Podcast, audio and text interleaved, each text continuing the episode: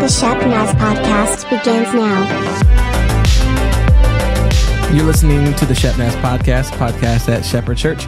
Everything we do here is to connect our community in a meaningful relationship with Christ, and we're expecting great things. My name is Joey. I get to be the host of this podcast. I'm joined once again by Pastor Rob Paul, lead pastor here at Shepherd. We're discussing his latest sermon from the book of Mark called The Rude Nude Dude.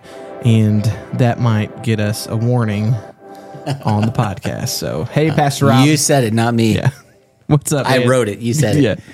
Yeah. So, uh, how's it going? Good. Yeah. Doing great. Yes. Loving right. it.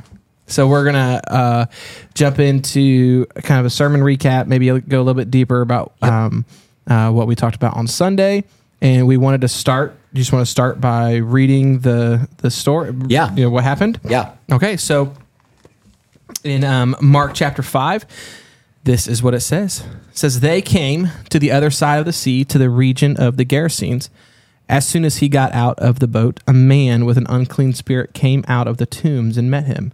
He lived in the tombs, and no one was able to restrain him anymore, not even with a chain, uh, because he often had been bound with shackles and chains, but had torn the chains apart and smashed the shackles. No one was strong enough to subdue him. Night and day among the tombs and on the mountains, he was always crying out and cutting himself with stones. When he saw Jesus from a distance, he ran and he knelt down before him and he cried out with a loud voice, What do you have to do with me, Jesus, Son of the Most High God? I beg you, before God, do not torment me. For he had told him, Come out of the man, you unclean spirit. What is your name? He asked him. My name is Legion, he answered, because we are many. And he begged him earnestly not to send him out of the region. A large herd of pigs was there feeding on the hillside, and the demons begged him, Send us to the pigs so that we may enter them. So he gave them permission, and the unclean spirits came out of the and entered the pigs, and the herd of about two thousand rushed down to a steep bank into the sea and drowned there. The men who tended them ran off and reported it in the town and the countryside, and the people went to see what happened. They came to see Jesus and saw the man who had been demon possessed sitting there dressed and in his right mind, and they were afraid. Those who hadn't seen it described it to them what had happened to the demon possessed man and told them about the pigs. They began to beg him to leave their region. As he was getting into the boat, the man who had been demon possessed begged him earnestly that he might remain with him. But Jesus did not let him, but told him, Go home to your own people and report to them how much the Lord has done for you and how he has had mercy on you. So he went out and he began to proclaim in the Decapolis how much Jesus had done for him, and they were all amazed. Yep. Great story. Yeah. So think about, I mean, Jesus had a really busy day, gets in the boat, they go across the thing, and they get to this uh, place over there. And as soon as they land on the other side of the Sea of Galilee, they're in a place called Gadara, which are the Gerasenes. Um, and archaeologically, um, and, or geograph- ge- geographically, geologically, whatever the word is, it was a place where it was like a steep bank. So it was like a 40 foot up to get into the land. And the Bible says that as soon as they got there, this guy who came to meet them, and he was, uh, you know, everything that the Bible said about him, that he ran around in the tombs and the graves at night, howling. They tried to chain him up. He couldn't. Um, uh, they they couldn't keep him, hold him down. He would break the chains. I mean, that's that. I mean, not a lot of normal people can break chains when Yeah. they're chained up like that. So the guy definitely had some supernatural stuff, and he came to Jesus and said, and interesting, he came to Jesus like Jesus didn't go to him, and I feel like that. Uh, it's kind of saying to us is that when the presence of God was there so much in Jesus that it attracted the attention of the demonic realm, and they saw it and they knew they were in trouble because they knew Jesus had authority over them. So rather than wait for Jesus to seek them out, they they just showed up and they're like, "What do you want with us? What are you doing?" And they're maybe thinking they could bargain with him or whatever, which they did a little bit. You know, he's like because they could Jesus could have sent them to the abyss, uh, which is kind of like a holding tank until final judgment, or they like no put us in the pigs, and so he sent them into a bunch of pigs, and the, and then you heard the story, it went away. But there's a, there's a lot of things in this story I just kind of want to cover, and I think we can learn a lot about the spiritual realm or the supernatural realm just from this story by walking through it. Um, but before we do that, I just want to say I, I think that there's a temptation to believe that the encounters that Jesus had with the demonic, um, realm were only happening in that particular time. Like I've heard people say, "Well, that was then. That's that's not happening now." Right. That you know, or it happens in other parts of the world, but it doesn't happen here. Which is funny because there's no borders in the supernatural realm, right? It's like you don't have to have a, a passport to, if you're a demon, to go from one country to another, whatever. It's not like it's over there and not here. They actually they actually have eyes to see it more than we do, and we we give it excuses or whatever. But anyway, uh, I wanted to address the fact that I think that sometimes we think that um, this stuff just happened in Jesus' time, but there's there's nothing in the Bible at all that would make us believe that there was a certain time period or dispensation Okay. when demonic spirits operated and that they stopped. In fact, um, we see them operating in the Old Testament and in the New Testament. Um, and uh, even after Jesus died and resurrected, Right. we see the New Testament church in the book of Acts encountering demonic spirits. So if it happened in the book of Acts, then that's the dispensation that we live in. It's still happening, right? But uh, we were talking in between recording today. Uh, Joe and I were talking a little bit when you stepped out, and we were talking about how oftentimes in the culture that we live in, I think that there are things that actually could be attributed to demonic spirits that are not because in our culture we don't believe in it as much as like in Jesus' day if somebody had a demonic spirit it was like yeah they, they have a demon it wasn't like a it wasn't like a, a weird thing. It was like they knew that they operated right? And Jesus had cast demons out and people were like that's cool that he can do that. Um, but today you know if someone had a demonic spirit like I was telling the story about the camp the other day or yesterday it was like it was a weird thing. But it's not a weird thing. There are a lot of people that still that you know there are a lot of demonic spirits that are operating today. We just don't have the lens to see it. Um, so anyway what i wanted to do is kind of take a look at this passage of scripture and just see um, if if if this is true and it really happened uh, and it's in the bible so we think it did what there's some things that we can learn about demonic spirits from it um, and the first one i think that we read in verse we can read in verse 2 where we see that that Jesus got out of the boat and, and a man with an evil spirit came from the tombs to meet him. That demonic spirits can dwell within a person or an animal, and we see that Jesus cast them out and they went into the pigs. Mm-hmm. So we know that the Bible says that demonic spirits can dwell within a person and they can dwell within an animal, right? So we know that. Then we also know that demonic spirits can manifest their presence in the physical world in supernatural ways. So while you can't see a demonic spirit with your physical eyes, you see the effects of a demonic spirit working in a person, right? Mm-hmm. So, so, and we would call that maybe manifestation, which is what I was talking about when that girl at that camp, she was, she was manifesting, she was acting in a way that a, a human being doesn't normally act, uh, and it was a demonic spirit controlling her body, making her do certain things, um, and so they could we, we they can manifest their presence, and we see them be, based on how they show themselves and what they do. Um, again, this guy, he had supernatural strength. No one can bind him. Uh, he had bro- broken chains were, and irons that were on his feet. Uh, no one could subdue him. So he had, he definitely had um, some some really incredible power. The other thing is, um, we can see that demonic spirits um, can control the actions of a person or an animal's body, person's body or an animal's body. So, so this guy did he lived in places that normal people don't. He lived among the tombs, Right. Right. So he lived where people were dead bodies were buried. That's where he lived. So, so it was because of the demonic spirits that were controlling him. Uh, he he cut himself all the time. Um, some theologians I read when I was preparing for this uh, last week were, were say say things like they they thought he wasn't just cutting himself, but they were thought he was trying to kill himself because he didn't like what was happening to him, but he couldn't control it. Um, he cried out um, uh, at night, you know, and that's just not the kind of things normal people do. So so we see the demonic spirits controlling this guy's actions, but it also gave him supernatural strength to do things that he he wouldn't normally do. We see other places in Scripture as well like in Mark chapter 9, there's a guy who comes uh, with his son and says, You know, Jesus, can you have, have mercy and pity on my son? Um, he has a demonic spirit. And he says the demonic spirit has often thrown him into the fire or the water to try to kill him. And so this demonic spirit literally controlled the actions of this kid and tried to kill him. And so the father's like, I don't want this for my son. So he brought him to Jesus. And then in Acts chapter 19, verse 16, there was a man who was possessed by the evil, uh, evil spirit.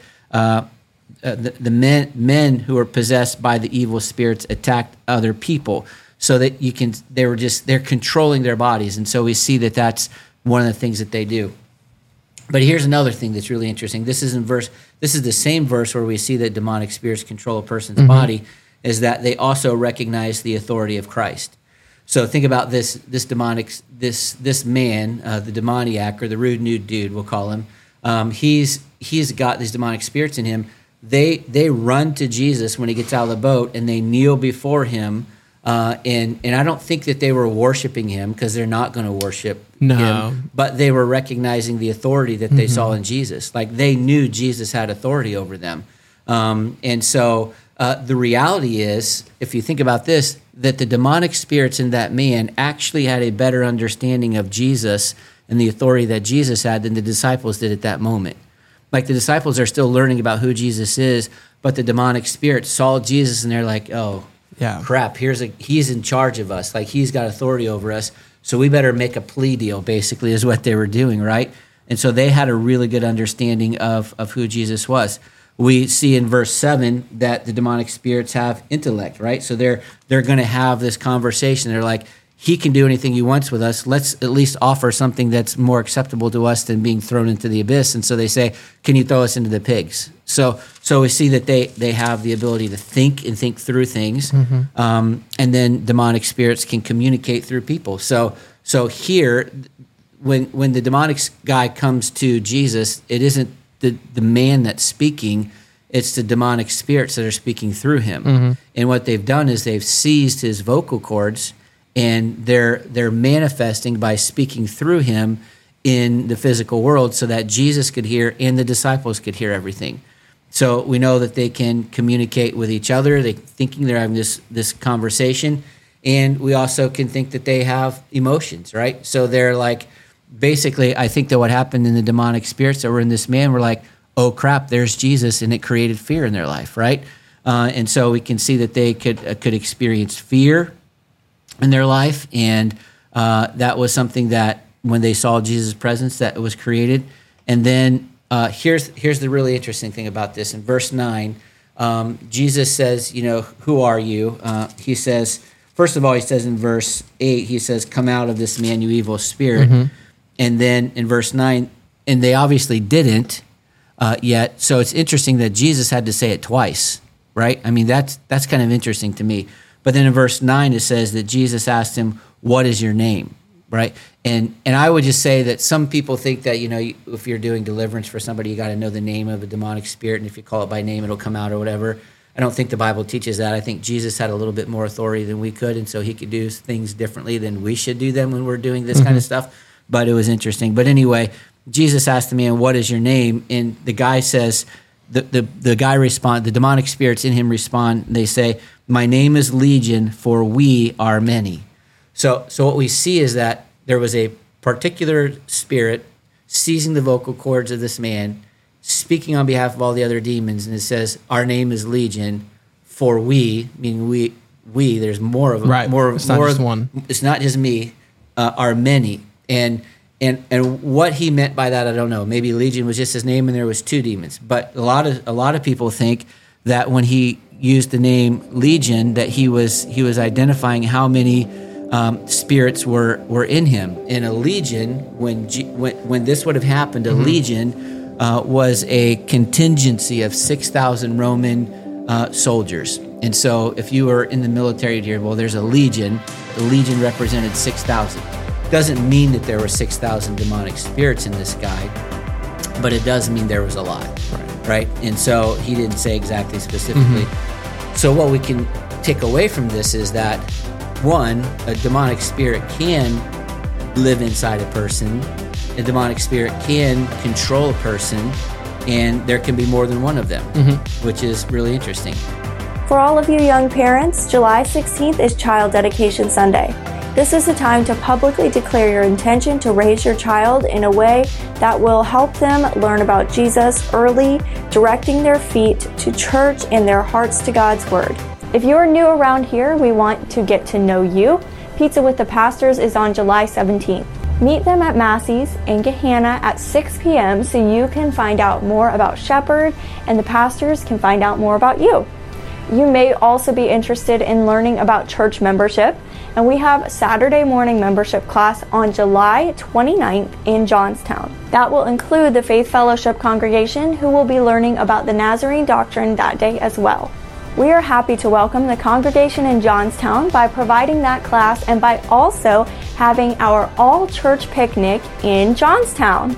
That will be on August 6th. So get that on your calendar and let's show them how glad we are to have them as part of the Shepherd family. When we talked about when you open the door, if that door is open, this would seem to suggest that it's open for more than one. It, it could very well be, Yeah. and, and it could be that maybe one comes in at a time. But it, but but here's the other thing we don't understand is that there there are like serious spi- spiritual consequences for disobedience. Yeah. like disobedience and ignorance are not are not um, uh, reasons that for uh, see what is what I'm trying to say. Ignorance is not um, a reason for. It's not. It's Yeah. not an excuse. Not an excuse, Ignorance yeah, is yeah. not an excuse. I couldn't think of the word excuse. Yeah, yeah. Disobedience is right. So when we disobey, God's given us the word of God, so we should know it. And when we disobey, we're like, "Well, I didn't know." Like, but, but you have the word of God. Right. We lit. We have it. You have 400 versions of the word of God on your phone right now, probably. Mm-hmm. So it's like ignorance isn't an excuse. Um, and so when we it, when we disobey for whatever reason, whether we choose to do it or we just didn't know, there's these supernatural there's these supernatural consequences. Yep. So yeah, so uh, there's other things in here, but here's like demonic spirits have desires and will. Like immediately they're like, we don't want to be tortured. Yeah, don't don't hurt us. Like yeah, like mm-hmm. like which is interesting. Like these demonic spirits, they don't mind torturing. They they were torturing the guy, mm-hmm. like they were controlling his body. They've stolen his life. I mean, think about this guy. I mean, maybe he was married, maybe he had kids. I don't know what his backstory is, but his life was ruined. Everybody knew him. They knew he's the crazy guy that lives among the tombs. They knew he had this strength. They knew he was running around naked, crying out at night. I mean, he they ruined his life. But when Jesus shows up, they're like, "Oh, please don't torture us. We don't want to be tortured." Uh, and and they begged him not. Here's another thing: they begged him not to be sent out of the area. Like, and I don't know if that's because I mean you can speculate all kinds of things, but like maybe they had an assignment in a specific area. They were in the Decapolis, which is a place where there were ten cities, and it was notoriously a pretty ungodly place. And maybe they had a lot of authority there or whatever, or they had created a nice little place for themselves because people ignore God. But there was this. Um, they they they didn't want to leave the area. Uh, and they begged Jesus for permission to go into the pigs. Like they're like, this is this is our choice. If you can, if there's anything you can do for us, Jesus, don't torture us, don't send us out of the area, just send us into the pigs. And Jesus, being the nice guy that he did, said, into the pigs it is, right? And so that's where he went. So, um, so I don't know if demonic spirits are assigned to specific areas or not, but I do know that there are people who work in the in the, in the realm of deliverance who would believe that that there may be certain demonic spirits that are assigned to regions. And I think in the book of Daniel it talks a little bit about that, um, and we can see that there are certain kinds of sins that are more uh, prevalent in certain cities or areas or regions, and it could be because there's a demonic stronghold in those areas. Um, so that's definitely a, a possibility. So who, Yeah. uh, who knows? Um, so uh, demonic spirits can travel from place to place. You know, we saw them go from the guy into the thing, and um, like like like Satan, demonic spirits have to submit to the authority of Christ, and, and I love that. That that when Jesus told them what to do, they did it. Like whether there was six thousand in there or a thousand, they all did it. They went into two thousand pigs, so there could have been at least two thousand pigs because all the pigs ran over the ledge and and died. Right. And some people are like, well, that was really mean of Jesus to kill the pigs. And just a disclaimer Jesus didn't kill the pigs, the demons did. Yeah. He didn't tell them that's what they had to do. He just sent them into there, right? Which is, again, the reminder that demonic spirits can dwell into in an animal as well. And then just the last two things that I think are really important um, that demonic spirits can plant thoughts in a person's mind and influence mental health. So in verse 15, uh, we see um, that, that this man who had been possessed by the legion of demons was now sitting there in his right mind when the demons were gone. And so the inference is that because he wasn't in his right mind, it was, it was spiritual Uh, and when the when the spiritual influence was gone, he was in his right mind. And so I think that, and, and I want to just kind of, I want to be really careful. I hope you just hear what I'm saying for what it is. Is that I think in uh, in the in the United States where we live, that that you know mental health I- issues are rising, and there's um, uh, a, a more of them or more prevalence, or at least we're more aware of it than we used to be. Uh, and I believe that there are there are legitimate mental health issues Yeah. that medicine can help us with. There's a chemical imbalance or Yep. whatever, all of that kind of stuff. But I would just say that I think that as Christians who look at the world from a biblical worldview through the lens of Scripture, we could also recognize that there could be times when mental health is influenced by a spirit in the spiritual realm, Yep. and we should just be aware of that. And I'm mm-hmm. not saying that if you're if if you know somebody or you are, are depressed or struggling or having a bad day or mm-hmm. you have some mental issues or mental health issues that it's spiritual and there's something wrong with you. I'm not saying that. Yeah. But I just think we should probably, as Christians, be aware that it's a possibility and address that. Mm-hmm. Right. And and maybe maybe it's not. Yeah, I Yeah. just, let's say that. What we don't want you to hear is, oh, just have more faith and it'll get better. right. But I Yeah. mean, we talked about this in the in the fall when we talked. We had a small short series on anxiety and depression over a kind of two parter. Spiritual warfare is a piece of it. Yeah. that you're not going to read in many psychology books. No. but it's true. Yeah. and when we read scripture, we see spiritual warfare being something that affects our everyday lives. Well, think of this: if you if you never look at the world through the lens of Scripture, and you see people who have mental health issues, you have to fix it without the spiritual lens, mm-hmm. right? So you're going to you're going to go to counseling and medicine, and those are all good, and sometimes they're perfectly right. But in the world that we live in, it's, it's there's there's multiple ways. There's there's counseling, there's medicine, but there's also scripture. Yeah. And so we should should just be aware that there's the possibility that some of the things that Mm-hmm. some people deal with could be spiritual in nature, um, and to deal with them as a spiritual struggle might be helpful. Yeah. Uh, and again, not saying that everything is that way, and I'm not downplaying medicine, counseling, any of that kind of stuff, because I think that it's helpful. And ultimately, all the Bible says all healing comes from the Lord. So it's just as much of a miracle if God chooses Yeah. to heal someone with medicine or something else as if He just speaks it. But anyway, uh, there's that. And then last thing I just want to throw in there as well. This is not in this particular story, but in Luke chapter 13, uh, I got, got this here in my Bible. Luke chapter 13, verses 10 through 13. There's a story about a woman. Uh, who was crippled, and it says in verse 10 on a Sabbath, Jesus was teaching in one of the synagogues, and a woman was there who had been crippled by a spirit for 18 years. She was bent over and could not straighten up at all. When Jesus saw her, he called her forward and said, Woman, you are set free from your infirmity. Then he put his hands on her, and immediately she straightened up and praised God. So, in this story, there's two things that are interesting. Jesus said, the, the Bible says that the woman was crippled by a spirit. For 18 years, she couldn't stand up straight. And then Jesus put his hands on her and said, You're healed from your infirmity, which is a sickness. Mm-hmm. And so, in this particular passage of scripture, Jesus equated this, this particular sickness with a spirit. And again, when we talk about mental health, we, we often leave out the spiritual side of things. And, and all this is saying, all I'm saying here is that it could be, I think we should understand that sometimes demonic spirits can influence our physical health as mm. well. And so, I mean, we pray for people and everything, but but we should just be aware of that. And and again, all this is just a reminder that we don't just live in the world that we see. There's a world that's around us that we don't see that's just as real, even though we don't see it. And we as Christians should be be aware of that. And, and I think at the end of the day, I don't want to just have a whole sermon or a whole thing that that talks about how you know the enemy and all that kind of stuff. I think there's a couple of things we learn about Jesus really quick. I know maybe you're starting to go too long here, but uh, number one, Jesus has authority over Satan and all demons. Like, Yeah. like he has authority. He is the ultimate say. We're not victims. We're not subject to them.